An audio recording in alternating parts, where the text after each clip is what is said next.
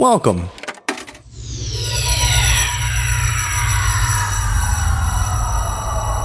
To Arcade Audio.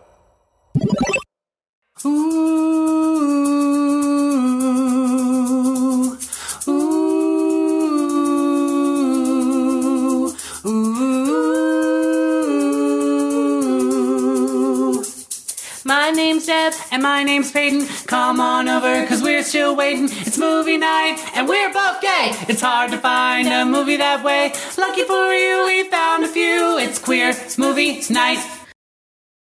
Hi. Hi. Welcome to Queer Movie Night. I'm Deb. I'm Peyton, and today we have a very, very special guest. This is uh, a first time for Queer Movie Night. This is a very exciting episode. Um, and yeah, I'm just re- ready to get started. Um, today we have a special uh, guest actor, writer, pro- uh, film producer, Petey Gibson. So welcome to the podcast, Petey. Yeah. Thank you for having me. Of Thank you for saying I was very special twice. I am. Yeah. the, the people got to know. I, got- I got to set a high bar for me. of course, Damn of it. course. Thank you so much for doing this. When um when we found out about your movie, we were so excited to check it out and um and I'm just really excited to talk about it. This is our first time um where we have a guest that's actually creatively been involved with the film that we're discussing. Mhm. Um, so uh, the questions are going to be a little different, which is exciting. And I'm just excited to hear about your experience working on this movie and um, and everything that came with it, and just like learning more about you because I just love talking with people that are you know creatives and performers um, like Deb and I are. Um, so uh, we want to talk about the film um, the sympathy card which um, i had such a good time with this movie um, and you Thank God. What if this was like a roast? and we didn't tell you This is- before we didn't tell Yeah, you before was a Didn't tell you that you think your like- your film is shit. Yeah. First of all, how dare you? Um, and I'll just be like, I, I gotta go. I actually, I yeah, I double booked, so I have to go yeah. now. Um, um, yeah, no, no. Um, I think this is so cool, and it's such a like, it's a story that like I could never imagine being a film, which I think is so cool. Um, and uh, I know that you're a producer as well as a performer in the film. Um, can you tell us um, more about how you became connected with the film and uh, I guess your part your part in it before you started performing for it? I guess. Yeah. Um, so the sympathy card is a feature length um, indie lesbian rom com about cancer. Um, we're going niche, people. Um, what a sentence. I know it's been quite a little pressed for, um, but it's about so much more. Uh, but uh, we don't want to give those things away, so you know that's Sure. sort of our our uh, our pitch for it. Um, it's you know it's funny, it's got sad moments, but it's it's ultimately like a very Boston film as well. So I'm a Boston kid, and the writer of this, Brendan Boogie, um, is a Boston kid, and um, his partner was someone that I was friends with. Boston has like this really robust um, variety and burlesque scene, as well as like an amazing comedy scene, like in general, like with you know these Boston and Chicago. I feel like have pretty similar things going on, but um, yeah. So I was, I th- I, this is a confusing question to answer because I'm also a trans man and I Right. transit. So I was one of I was wondering about half- that. Yeah, yeah. Look, life just happens. okay? exactly. Yeah. Well, and this, I know I- that the film was uh, initially supposed or was released uh, in 2019. It look. uh, so much. we yeah we so we made it in 2019 Okay. this was i i was pre-transition i play emma i'm half of a lesbian couple um and for me being a boston kid and making a, a lesbian feature in boston was like that's it i've done it i've done all i can do as a lesbian get me out i've done it you know like to join the canon of like you Right. know indie lesbian films which like saved my life as you know somebody in their like teens and 20s and stuff like that like Mhm. Seeing but i'm a cheerleader seeing all these things and being like oh my god i get to make this and in my hometown. Oh, Right. so that was like I, I know it was a dream come true. I had friends in it. I had all the places that like i lesbianed around you know? Um and then and then i started my transition and then a pandemic happened. So four years later the film so we did like a festival cir- i didn't answer your question at all whatever everything You're good. so we did like a festival circuit and then the pandemic hit so then our fest run got cr- crunch Right. and then and then the markets for selling you know got really crunched and it was like really hard fight so anyway it is now out on streaming and it's been wonderful to have people finally see it and it's been interesting for me as a trans man to now be like see my lesbian feature everybody it is But a doing it. very specific situation that I don't think anyone else has probably been in. right. Well, it made me think a little bit Uh. about this isn't the exact situation, but it made me think a little bit about, you know, Elliot Page and like originating a role on the Umbrella Academy that they've been lucky enough to have transition with them in their life.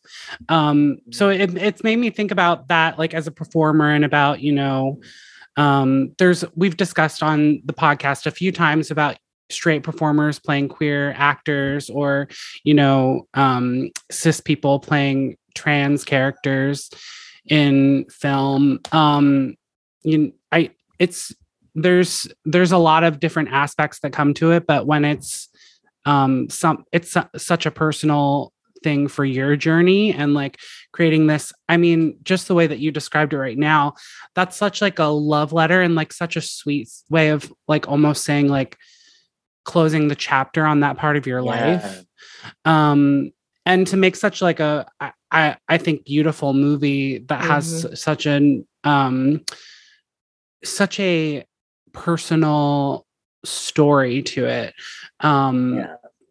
like that that's such a unique um take that like I'm wondering I know that Brendan wrote and directed the film like where this idea came from and sort of um uh why they and i'm not saying you have to answer this but like why they chose to tell this this lesbian love story. Um i i was reading um some articles and um i believe brendan identifies as a straight uh person. But um so i, yeah, I was Brendan interested and yeah. yeah. Yeah so I, I i'm interested to i'm sort of interested in the in the background of why they chose to tell this story about about the this couple and this moment in their lives i guess yeah i mean i i think most queer people when we are you know when a a a cis het person is like hey i've got this great queer project we sort of like the the flags go up Right, right. and um you know brendan was someone that i already like knew and i really loved and trusted brendan's partner so i was much more open than if it was like Right. some a, a random man approaching right. about like hey i've got this lesbian script and i'm like get the fuck out of here. But- you know like brendan is a is a deeply good writer and i when i read the script i was like fuck i gotta make this. And so actually to go back to your question of how i got involved right. Brendan was like look i know who i am i want to make this movie right. This is not an ego thing for me. Like i want to do right by this. And so i came on uh sim- simultaneously sort of as emma and also as a producer because um brendan was like look i want to i i, I want to be the least you know right. cis cis cis het man thing about this.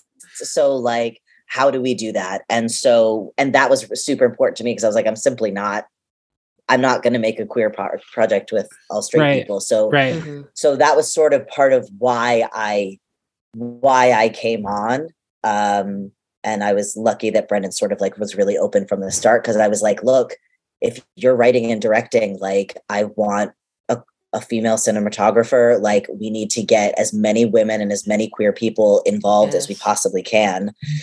So our crew was 75% women. It was a third queer.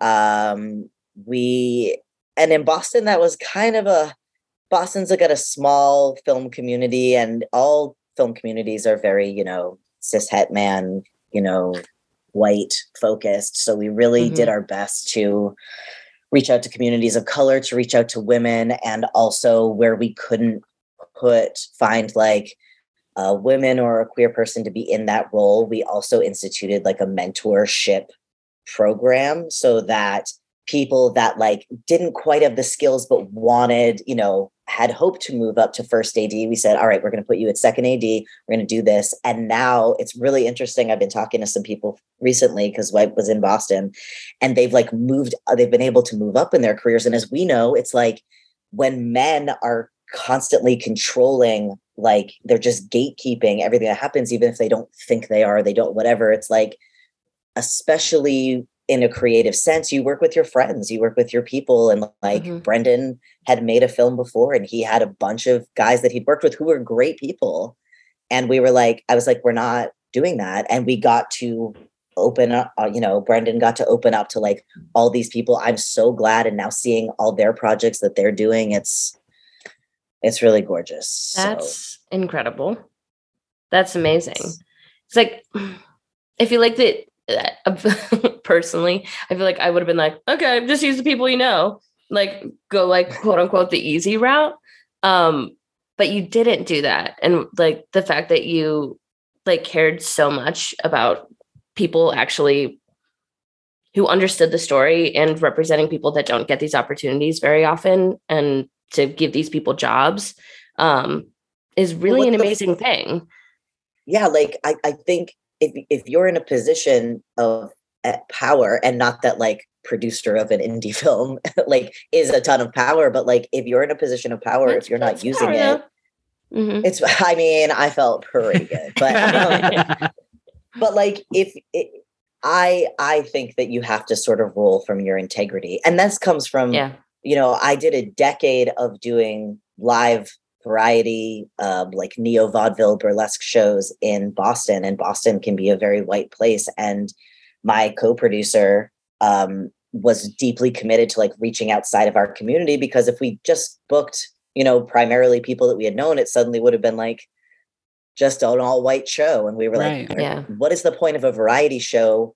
Like vaudeville literally is rooted in bringing in as many different voices as you possibly can so like, what are we doing if we're not? So I have, I, I think I just had early training to be in the habit of like looking outside my community. If I'm looking at my lineup and it's, you know, 90% men or, 90, or whatever the majority is, I'm like, well, that's a problem with me. That's not a problem with there aren't people who are doing this. Like, it's not like there are no black. I, as a person, am not seeking out a thriving community and then i'm not using my stage to showcase to my audience different voices because yeah. then what is the fucking point of doing yeah. variety if you're like so it's very inspiring Petey right yeah and I think it. Wow! I, thanks, guy. thanks, you're guys. welcome. This has been not even tooting really your horn. Genuinely, how we feel. well, and I think I think because of your in creative involvement and because you were able to make those suggestions and be able to um, contribute in that way, it benefited the film. Like it definitely made the story feel more genuine and and people like Deb and I were able to, you know, enjoy the film and feel that it was coming from a genuine place. So I'm glad that you were involved in the project and I'm glad that Brendan, you know, made that connection Thanks. with you and, and brought you in for sure. Yeah. Yeah. Uh, I I think that there's like this idea recently that like, oh, we should do this. Like we should have a, you know, a queer writer on our staff or whatever. And it's like, well, that's tokenism and that's like trying not to get canceled. The impetus should come from how who are the people that need to be in the room to make this project the best it can be? And I feel like Mm. Hollywood keeps Right. missing that where they're like, oh, we'll put a trans character in this. But it's like Right. no one trans is writing for it. It's a trauma story, you know, or whatever it is. It's like, we've got a black friend. And it's like, well, but why? Like, I think Right. there's not enough, like, it doesn't come from a place of like curiosity and wanting to make it like we weren't like, we're gonna get canceled if we don't have women, you know? it's like Yeah. no, like this is a story about women. This is like it should involve these voices so that when somebody then says, like, what if we did it this way? Hey, this isn't quite right, or like there's a sex scene in the film, and Brendan that is between me and uh, Nika Ezell Pappas, who plays Josie, and I had said to Brendan, like, I'm not. This wouldn't really. This isn't quite the way that it would go. And Brendan would go, Why don't you two sit and meet and think about? And he basically let us rewrite the scene and then self-direct it, and then Amazing. cleared the set. Yeah. So there was no men on set except Brendan was like on headphones just to make sure everything was like going well. But it was our um, Susan who was on sound and Amanda who was our DP and the two of us and the four of us went into a bathroom and we decided what it was going to be and we did it and Brendan was like great and he was really so it was like it wasn't like he was saying I want to get this right so I don't get canceled. He was like no genuinely I'm this is not my experience. What do you think? Mhm. So Right. That's was- amazing. That yeah, that they- it was, that was you- pretty cool. yeah. Um so I guess we should talk more about the the plot of the film and if you're listening and and Yeah, we sorry. we had And no how you're much good. how much you want to reveal because I know Oh. that you know Well, I you was don't want gonna- reveal too much. I was gonna say, like, for those listening, you know, we uh Deb and I definitely want you to watch this film. Um, it's available to rent um almost everywhere, I think. Um, I know I rented it on YouTube. I think it's on Amazon, um, It's on Apple too. Apple, yeah. Mhm. Um, but we de- we definitely do touch spoilers on the show usually. So um, we re- def- definitely recommend maybe pausing and then uh, watching it and then coming back to listen to the rest of the episode. Yeah, Um, come back. Yeah. Are you good with that, Petey? Or do you want to like not reveal too much? It's totally up to you. I I am not I, I'm not cute enough to be that coy. You know what I mean? Like I whatever happens, happens, guys. we, didn't, we didn't know if we're doing dealing with like you know Marvel level spoilers or anything. But, uh, I yeah, I know we're all we're acting like this is like you, know, you two you two have signed an NDA for a film that's been out for months. But it does kind of feel that way though, because we've never been, we've never had an episode like this. This Yeah, is like the first of its kind. So, like, what do we do? It does feel like we know something that everybody else doesn't. No. Well, and I I really appreciate you using your platform to highlight indie films as well because I think that like there's so we all love so many great indie films. I'm sure like there's mm-hmm. so many cult classics that are indies, and really what indie means is like mostly is like low budget, lower yeah. budget, or Right. scrappy or whatever. So it like, but that doesn't mean that the story is not great or the quality is not great or you know. Did I wish we had a million dollars? Sure, but I'm incredibly proud about like what we did. So Yeah. and And thanks everyone also who's listening that for watching. Yeah. I really appreciate yes, I mean, that's- absolutely. that's the whole like the whole the whole reason we started this podcast was to talk about these films that a lot of people haven't seen. I mean, a ton of people in the queer community for sure, because it is the only thing we have. So that's pretty much you can peg a queer person immediately if you just yell out. You can uh, peg a queer person. You huh? can peg a queer person if oh, my- oh if there's consent. Um, Sexy. but like but the, but i think indie films are are what brings the queer community together because we've all seen them good and bad we've all gone through them. We all have specific memories that we attach to them at different points of our life of when we first came out when we first had an idea that we even were queer like what these movies mean to us. And to be doing this podcast now i think this has been four years oh my god geez um of doing of telling these stories and talking about these films and then to have an episode like this that's so special where we actually get to talk to somebody who was directly involved in making one of these indie films and a really fucking good indie film by the way this movie is so good Petey Like this is it's just this is a full circle thing for us. I think it's very beautiful. And I love your movie. I loved it. I loved it. I know I haven't said that yet in the Deb. podcast, but I just wanted to I wanted everybody to know. Not fucking with anybody. This is a really, really good movie. Loved it. Great. Well, maybe maybe this is the year for direction. Like call up Jamie Babbitt. Put yeah. her in Yes. here, you know? Okay, I would die. Yeah. Me too. Like invite me back just so I Yeah. can say hi to her. Love Jamie Babbitt. I'm so sorry. I did it. That was what I I took us off track. no, you're good. What are we talking about? Um, I I'm was just just so gonna start excited. getting into the plot, I guess. Well, I was Oh. just gonna give like Oh. a general overview because I know we can break down certain scenes if we want to. Um, but uh, the film follows uh, a, this lesbian character Josie, who um, and please correct me if I'm wrong. This is really, I'm really nervous since Petey's here and they were in the movie. Don't be- That's so dumb. Do not. oh, so you're calling me dumb now? Yeah, you're oh my god. Is this recording? Shut it off. Shut it off! Oh my god. What is happening? Uh, um, Oh, we're flirting. It's fine. It's I was gonna say, okay, thank you for I was gonna say, are you flirting? But I didn't want to project that onto you. But you said it, so it's fine. the three of us Um, are flirting though. absolutely, absolutely. Um, uh, and fr- right from the beginning of the film, uh, Josie meets Emma, your character, um, and we slowly throughout the. F- I really love how the film um, sort of unfolds the story where we sort of get like a montage of you're falling in love but then it later like breaks into uh throughout the film shows us more um detailed moments of the falling in love. I loved how that was spaced out. Um, and then we find out quite early on that Emma um, has been diagnosed with lung cancer, and her dying wish to Josie is that she goes that she uses her sickness in order to get laid by other women, which is such like such a an interesting and funny and sad idea. Like it's such a taboo subject that like I I don't even know like where you come up with in the mind but it's such an interesting story to tell and I'm so glad it happened.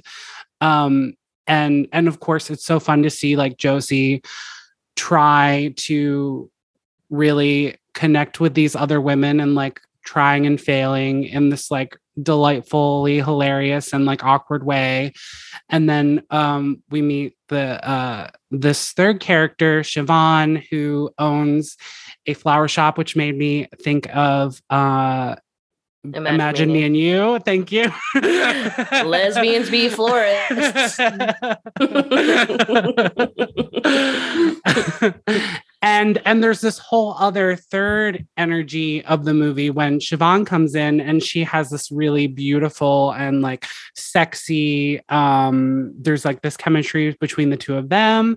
And um and then the film unfolds and we sort of see Josie navigating um her love for her wife and then also this new opportunity. And so that's like the general basis of the film. Um what uh uh wow i feel really dumb right now.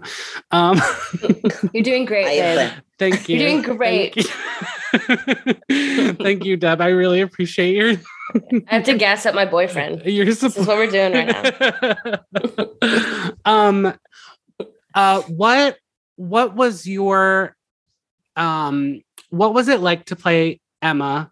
And what was important to you about like bringing this character to the film Emma's kind of a dick. Um yeah so like I'll say it. Um but you know me and brendan talked a lot about like having likability as well you know because i think that like boston's also just a city of like lovable dickheads as well and like the- i feel like you know like like emma's sense of humor is a little like tough and very boston um right but I wanted there to be some likability as well and some vulnerability. I wanted it to make sense because Josie, like played by Nika, who's such a master, I'm obsessed with her. Um, like the three of you three Jo Josie, Emma, and Siobhan, you're all so, the, the performances are so good across the Mhm. board. And the chemistry between all three of you is is so good. Yeah. Like and I and I think yeah, I mean Emma on paper you can see that like the way she's behaving is is not very likable, but your portrayal is so good in that like we do care about her and and we can empathize with her because we know Yes. That the things that she's doing even if they are not likable they're they're coming from a place of love because she really cares about this person and she wants them to to be able to Yeah. move on after she passes um i'm sorry i didn't mean Thanks, to interrupt that's- i didn't mean to No, no, no. you Totally agree. you didn't.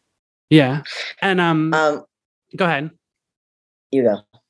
I was going to say uh, another relationship that really interested me in the film was the relationship between Emma and her mom because uh, the mom had like a, a very uh, a fairly significant role in this film, and um, it was so interesting to me in the beginning um, during the wedding scene of where we, we're sort of getting like this. I I think that we're it's it seems like the mom is fairly supportive but for some reason emma feels the need to like rub it in her face. So that was such an interesting dynamic and i think it is um i think it's so fun to watch in the film because you in in real life with your family family tends to be dicks to each other. Like they tend to Yeah. to really be hateful or like really rag on each other. Um and it is coming from a place of love but it's just such an interesting dynamic that we don't always see explored in um, media. Um and so what uh i guess i i just want more of your uh your perspective on on this relationship of emma and her mom I mean, not to harp on Boston, but it feels so Boston, that Yeah. relationship. And it was played by the Dot Dwyer plays Emma's mom and is like, you know, been part of like improv Boston for like 30 fucking years or something like that. Like it's just one of those like amazing Boston like go-to performers. So we were just like fucking Dot Dwyer, like bring her in.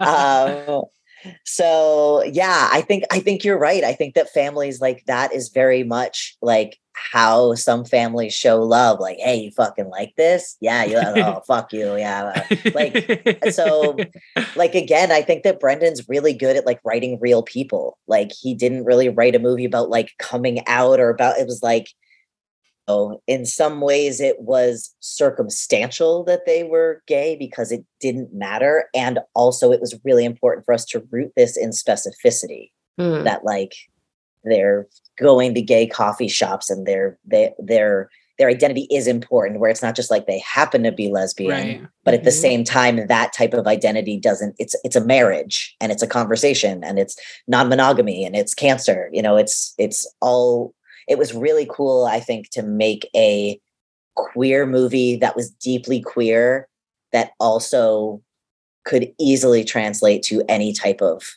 relationship like any couple could watch this and be like oh that's us you're such you're you're a josie you know whatever so right right Ugh. Yeah.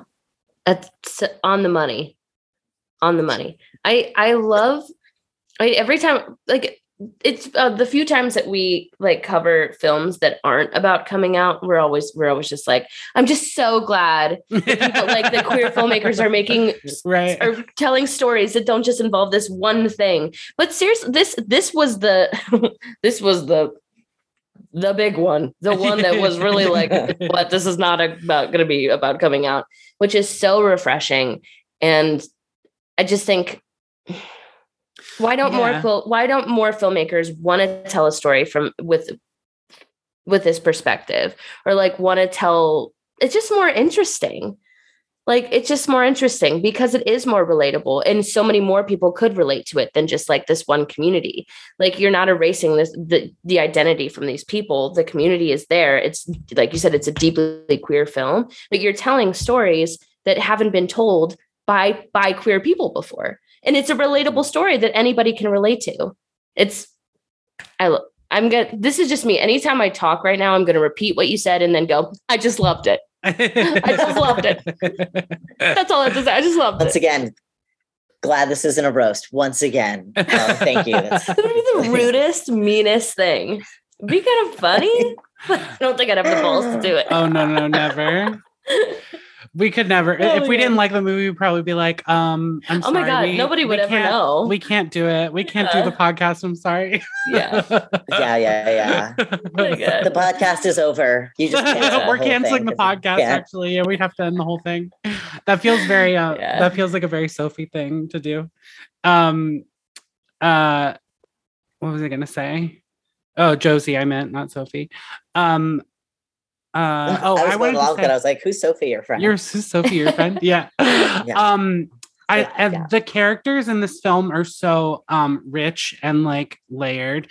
I I really um loved Josie like ex- the exploration of Josie like being indecisive and that like manifesting itself in um her intimate uh life um and how she likes to you know um uh take uh direction and um I really love the scene with her and Siobhan, um, like the first time that they get together. I thought was really a beautiful and well done scene.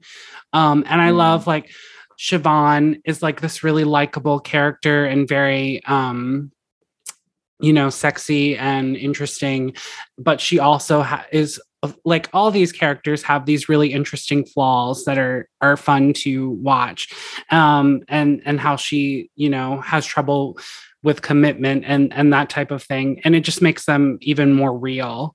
Um i feel like emma is like an easy character to pick on because her um flaws are more um like obvious but Mhm. but all of the characters have uh, interesting flaws i think which which makes the movie even stronger Yeah, I Siobhan was played by Lauren Neal, who is Yeah. just an incredible actor, an incredible all around just like producer and musician, and just does all this. So, yeah, and is just has the the greatest jawline in the history of cinema. I wouldn't. I wouldn't say. I wouldn't say anybody in this film is unattractive. I would say everybody's pretty. cute. yeah. Okay, Yeah. we'll say it. Everyone's hot. Present, present, and company included. Yeah. Oh my God.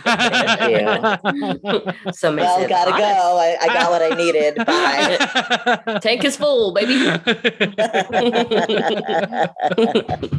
Dang, that's funny. yeah. Were there any um were there any scenes in the film that were really important to you in how they came across or films or sorry, scenes after the film came out and seeing it that really stuck with you in ways that you didn't expect? Hmm, good question. Um, I I like what you said about being like a love letter to Boston, and for us, that was really important. Um, so we made like a list of the places that we wanted to use as locations, and all of them were given for free. So we were at like the Lizard Lounge, which is this you know amazing mainstay of Cambridge, Massachusetts. Uh, Diesel Cafe is a Dyke-owned cafe. Uh, City Girl Cafe, uh, where Emma and Josie have their first date, is a Dyke-owned cafe.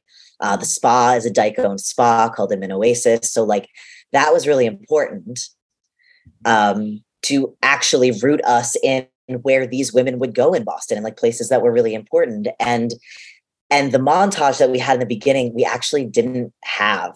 And so this is really my answer is actually the montage scene was really important because we realized the passage of time wasn't working without it. And me and Brendan were in LA at this point and we were like, oh fuck, like we we have to do this.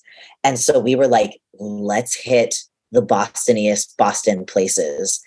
So we went to like Beacon Hill, we went to uh, the park, to the frog pond, we went to the Boston Public Library, we went to JP Licks, which is a local ice cream place, and we flew in, did a 24 hours. I think we did seven locations over like in nine or 10 hours or whatever. And we built that montage in because it just wasn't quite, we didn't quite have it. Um, so that actually, that montage in the beginning is is what falling in love in Boston looks like to me and Mm. also i think really like um cements the chemistry of of uh i almost said me and nika which is also true but of um, emma and josie Uh, Nika's like one of my best friends in the world now. I literally Aw. saw her three days ago. Oh, I'm so glad. She's amazing. Yeah. I thought she was She is so unbelievably charming. I thought that of both so of you. charming. Right. Like- so it was like a master class working with her. I I genuinely like she's like a deeply trained, like went to Columbia, all this stuff. And I was like some idiot from the variety scene, you know. And it was just like I honestly am such a better actor having like had worked with her because I was like, oh damn, like you're Mm. okay, this is an active choice you're making. Great, great, great. I'm just gonna don't mind me. I'm just taking notes in Love the it. corner. Love it. Yeah, I she's can't- such a good person. That's crazy about the montage because I can't imagine it the film without it. right. it's right. Such I, and I and it was such an interesting choice too to like put it to like place it where you placed it right at the beginning to be like this is how we're going to tell our story and we're going to do it under a couple minutes.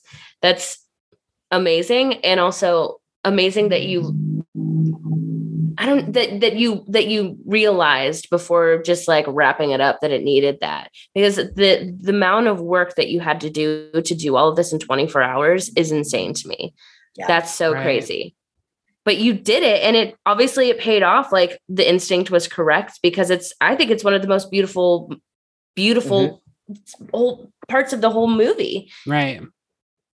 Ugh, yeah, it launches it launches you tonally into the whole movie. I mean, yes, Brendan had a.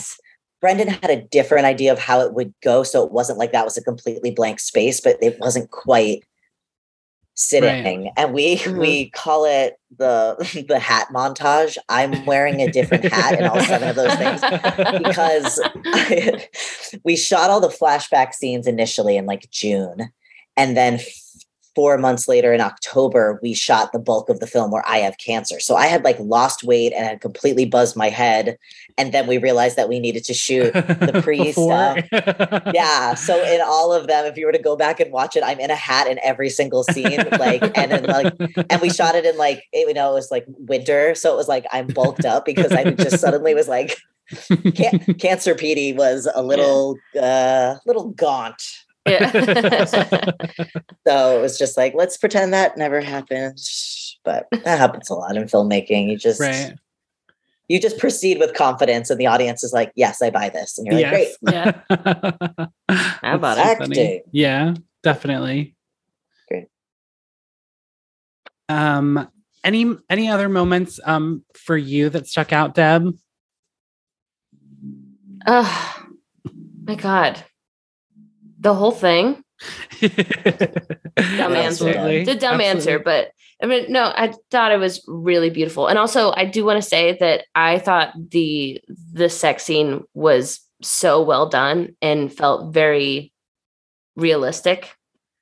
And I love that I love that you like kind of took control over that. Right. I feel like you hear a lot of stories. I mean, there's how many how many lesbian love scenes and sex scenes are there where people are just like the male gaze because it always, you know, always does have that problem.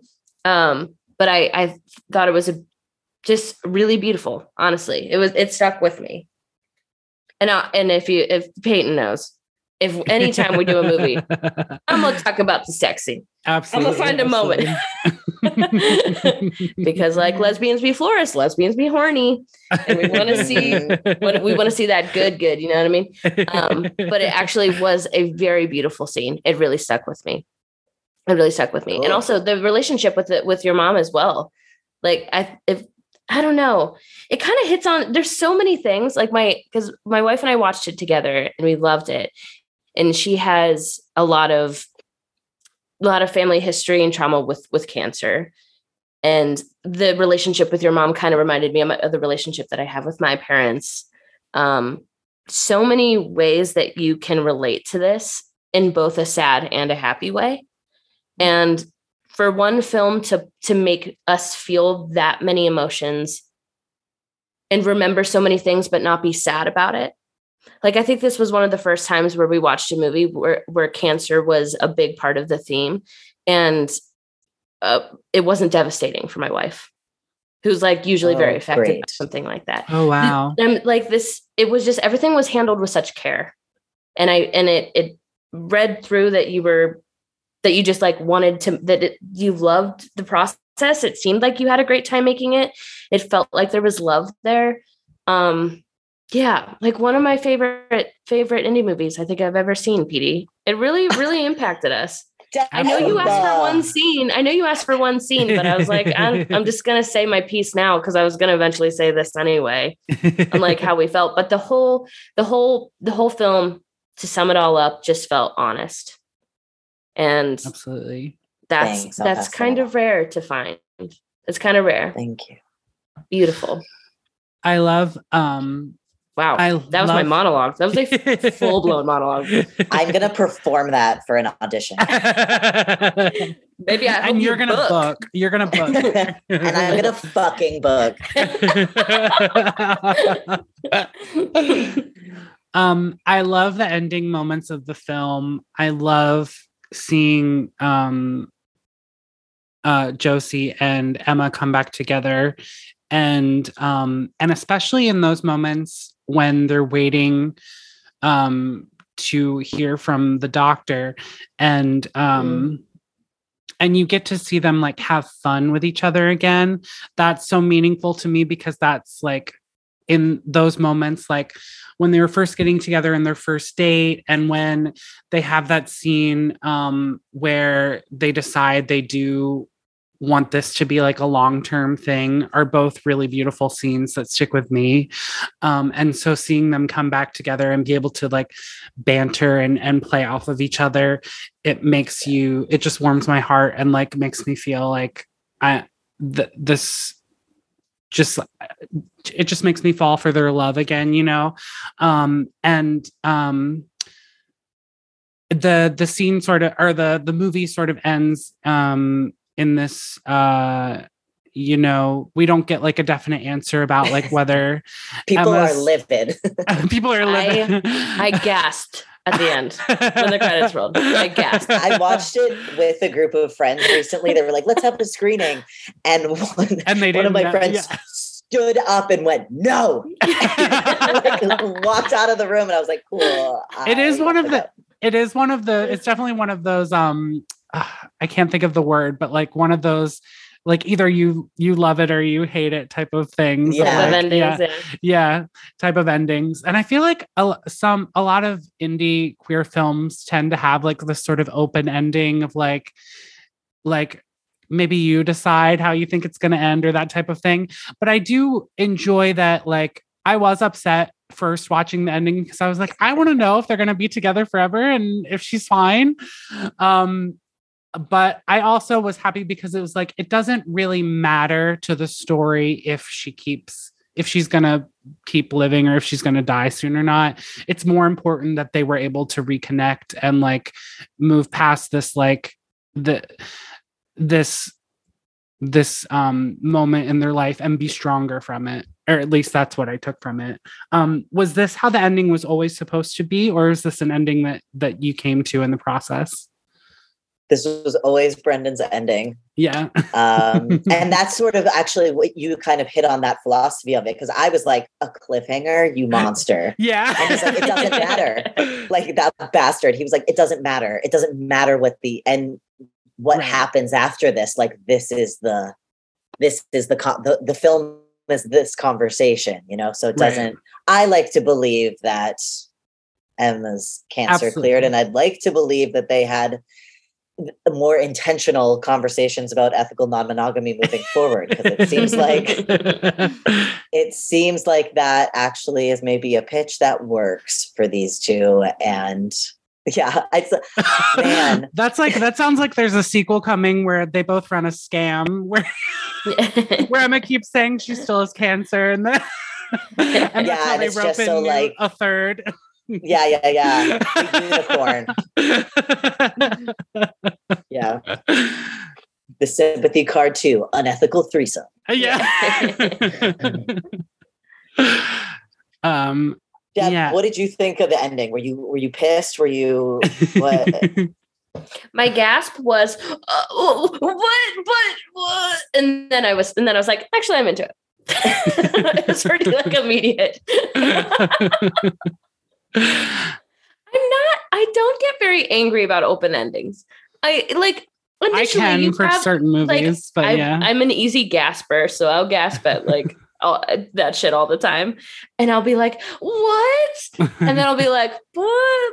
That's pretty cool. I like that choice. I usually don't get very angry about it. I actually Yeah. think it's kind of a bold choice because it does divide audiences. People either lose their shit and get mad or they love it.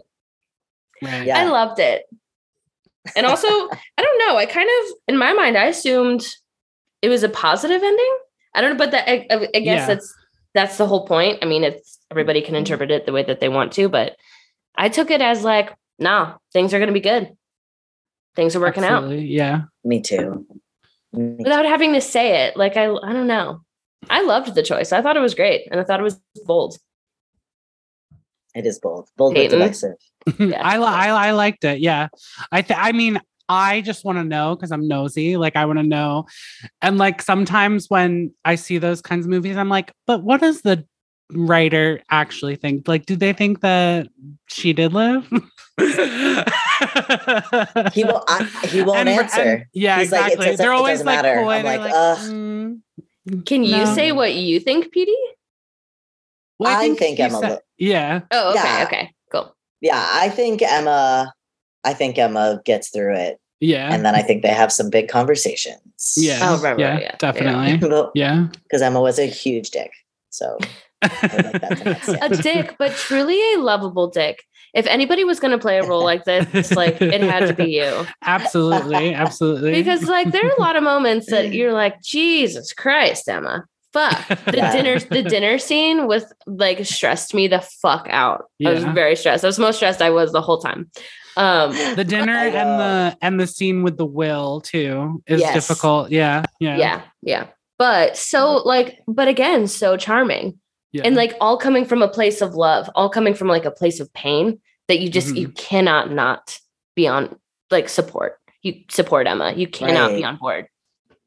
Right. Cannot. Right. And it's nice to have a script where there's room for context, you know, where we're Mhm. not doing surface like you're a villain, you're a good you're a good Yeah. person. It's like and I I- that that was so what was so delicious about the film was like, oh, this is nobody is cut and dry, just like human beings aren't cut and dry. And just like, you know, there's you know, you can have a like hurt people, hurt people moment, or you can have a like, oh, you're being a dick, but when I look at it, it comes from fear. Like that's Mm. that's nice nuance and that's that's human nuance. So Mhm. Except for the guy at the table, the tabletop game that like was a dick to Josie. I would say he was probably the villain of the piece.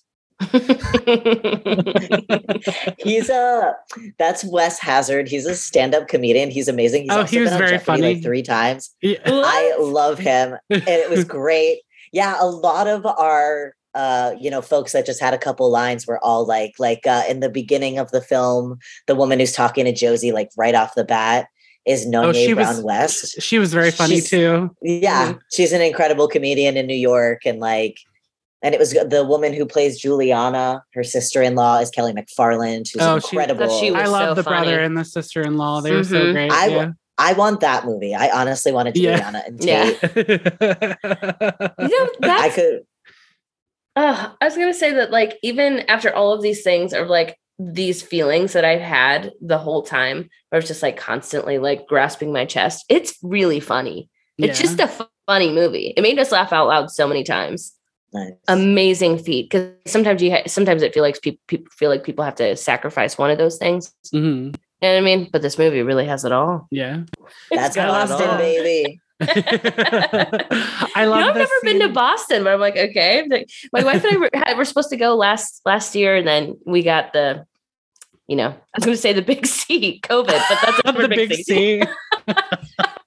Very Wow. But that would be um Rebrand. I know rebrand. I know. God, yeah, I know, but I've been, I've been meaning to go, and I've always wanted to go, and now I'm like, maybe this is it. This this is like the universe saying you got to get back there. you can do a sympathy card um like day where you go to all the the locations. yes, and I'll wear every hat that you have Petey, to really make it feel like Pack I'm a your part of it. Pack your hats, bitch. It's time. It's time. God damn. um so uh, we usually rate the film on two different s- scales. Um, one is the Vito Russo test, which is a media metric uh, which examines queer representation in film. Um, this follows three separate rules: one that the film include queer uh, identified characters, which this film does. Two, that the characters have personality traits other than being queer. I would say this one definitely does. And third, that removing the char- queer characters from the film would change the plot significantly. I mean, obviously, that would change this plot significantly because almost nobody would be in it.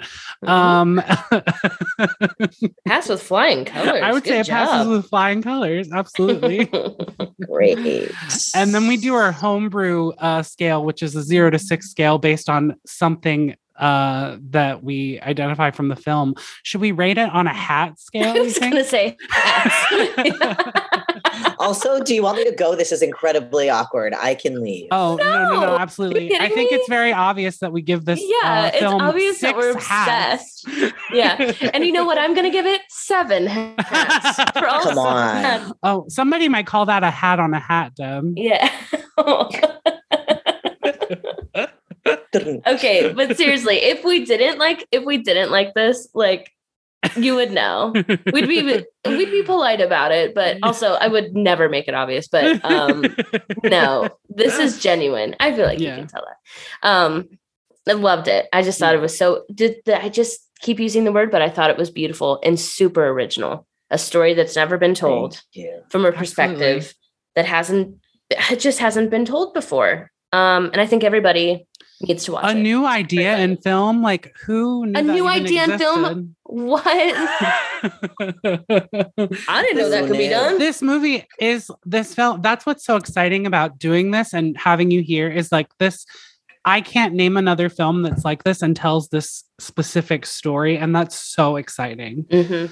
um Good because straight people get that all the time. There's All the so time. many there's right so many movies about that have nothing to do with identity.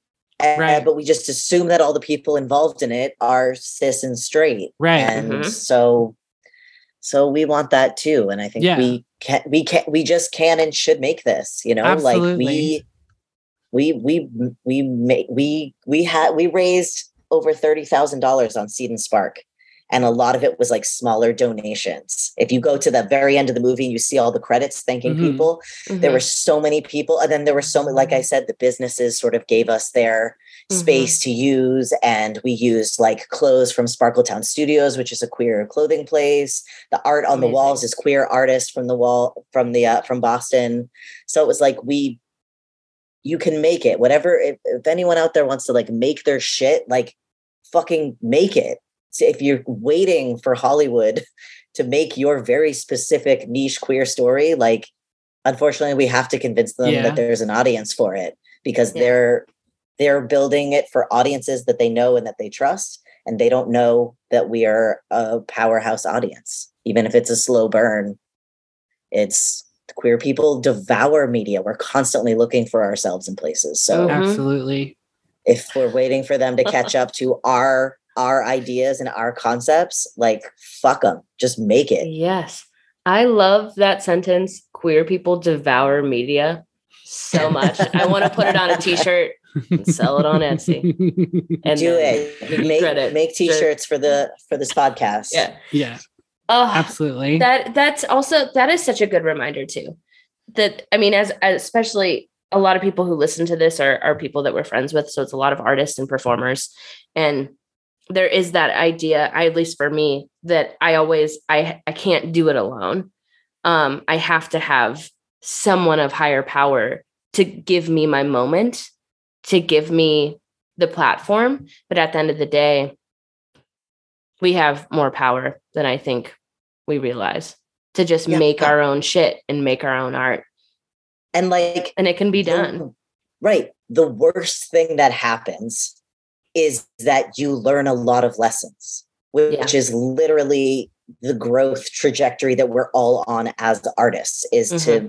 there's been so there's been times where I've bombed on stage. Now I know what not to do or I know what that feels like and it's not the worst feeling. I got off stage and I went well I fucking bombed. And it was like a nightmare scenario that I had for you you know what I mean? Like Yeah. I, the worst that happens is like you know you blow money that you didn't have, but you might have done that if your car broke down. Why not do it for your art? Like, or Yeah. nobody comes to see your fucking one man show that you poured your life into. But it's like, well, but now you know you can write a one man show. Yeah. You've done it. You've already, you have a proof of concept for what you're capable of. So I don't know. I'm a big fan of like just fucking make it. Yeah, absolutely. Mm, mm, mm, Thank mm. you. Pa- Power Hour with Petey Gibson. I'm gonna watch a master class with you. I'm just like telling me to go out and do it. And I'll be like, okay, Petey, I will. oh my gosh. Thank you so much for doing Yes, this. thank Katie. you. Um I'm I look forward to following you. I look forward to seeing what work you put forward, put out next. Um, is there anything that you'd like to plug for our listeners besides Sympathy Card? Obviously, we all want you to see Sympathy Card. It's such a good film. Mhm. Um, Thank you. anything else that you'd like to plug or or ways for our our audience to follow you? Um, I've got some big ass things in the works that I can't talk about, but it's Absolutely. exciting stuff. Um, I'm also um, I've gotten into the documentary space as a producer a little bit, so I have two docs Ooh. that I'm in pre-production on. One is about um, drag kings, Oh, and then cool. um, one I'm working with this amazing um, archivist and um, documentary filmmaker Alina Allegra, and she has been filming queer events since the 80s, and we're making a film uh, called Free Radicals of New York. We have a website if you want to check it out, um, but it's uh, takes place 1989 to 1994, and it's about that five year period of like fighting for our rights with like ACT UP, and she was like on the front lines with her camera, and this footage has never been seen. So Oh my god. I am like so sweaty every time I talk about it. I know. So we're Oh. so those are My yeah, God. so those so those are That's two amazing. features that I'm I'm probably going to be doing some fundraising for. I just think they're both really important for our community. We're not, you know, Allegra was saying the other day, you know, we we know about the civil rights movement and thus we are able to like to but like we have not been taught about the queer civil rights movement. We're not Absolutely. taught to, taught we're not taught act up. We're not taught about all all the things that we did when the government completely ignored us and left us to die Mhm. and the amount of change that has happened in those 35 years since we took to the streets you know and now history is repeating itself because we don't we don't know what measures our elders took. Right. so i'm excited to to to do that. And i also do stand-up comedy. Not everything is like Ugh, fucking queer rights um, i'm also just sometimes i bomb on stage too um it happens to all of us. I, I've never experienced that. Deb, Speak for Deb. yourselves. be honest with yourself I've bombed a few times. Fine. fine. Whatever. it's like ugh, it's always the worst and it's also like whatever they just don't get me yeah. And Speaking Yeah, the lessons have been learned with that is for sure. Speaking of Mhm. documentary, just while we have you on here, I saw that you worked on Disclosure. How was that? so great i'll be fully um transparent that i only did three days working on the crew But, But that's still part of those- That's, it. Yeah. No, yeah. in one of those three days i served laverne cox tea and so I know. It was produced by Alex Schmider, who is an incredible transmask producer. Um, and he's a friend of mine. And so he brought me on to work on the crew when we did like in, the initial filming of it. And then I had something else I couldn't do the rest of the thing. But yeah, incredible. I mean, Yeah. yes, if you have not watched Disclosure, Alex also produced Changing the Game. Have you guys seen that on Hulu? No, I'm gonna Mm. have to watch it. It is about um, trans teen athletes. It blows my fucking mind. And every time I go on like a straight person podcast to like be a trans person, I'm like, actually, you need to watch this film before we talk. So I make them either watch Disclosure or Changing the Game because I'm like, I uh, we're not starting from scratch. I can't. I simply can't. Good. Also, though. great. Also, I saw you on Grace and Frankie, which Yes. That- Okay. I love that show. so Thank you for much, bringing it up, Peyton. I was like, I'm not gonna do it unless someone else brings it up. But that's Grace and Frankie is one of my wife's wife and I's all time faves. That was one of the So best cool. calls ever. yeah. Ever. I, I was like going into it, I felt like I was going to shit my pants because I was like, what if Lily and Jane are there because I knew my scene wasn't with them. Yeah. And then and then I started to spiral into like, what if they're not there? What if they are there? Like, and I couldn't Yeah. figure out which was right, worse. right. And then they weren't there, and I was like, honestly, great. Like, now I can do the work. I would have. Yeah, I wouldn't have been able to work. I would Yeah, have just melted upon contact. what what would we have done? I I'm, yeah. I was my body was not ready. I was maybe I'm ready now, but I was not not in a good place for that. oh my gosh, thank you so much for doing Yes, this. thank Petey. you. This was such a pleasure. And so we feel so honored to have done this. Mm-hmm. Um, thank you to our listeners. Uh, please follow us at Queer Movie Night on uh, Facebook, Instagram, and Twitter. You can follow me at Peyton Cody Lynch on Instagram and Twitter. and me, Deborah Duncan on Twitter and Deborah D Bag on Instagram. I'm never changing it. you shouldn't. Never. You shouldn't. Never, change, Never. baby. Can't wait to see change. see whatever thing goes next to Deborah D bag when you're famous. Um, just a little blue check mark, baby. That's it. it. That's it, bitch. My God. Um, well, thank you so much for having me. Thanks everyone who stuck around for this very long giggle fest. oh my God. Thank you so much. And we can't wait to watch everything else that you're producing that's coming out. Thank you for the Rex too. Thank you. And thank you Yes. for the sympathy card. Everyone, please watch the sympathy card. It's so good. Everyone needs to watch it. Everyone. Thank Absolutely. you. I really appreciate it. I'm happy we're friends now. Yes. Yes. uh, Oh my gosh.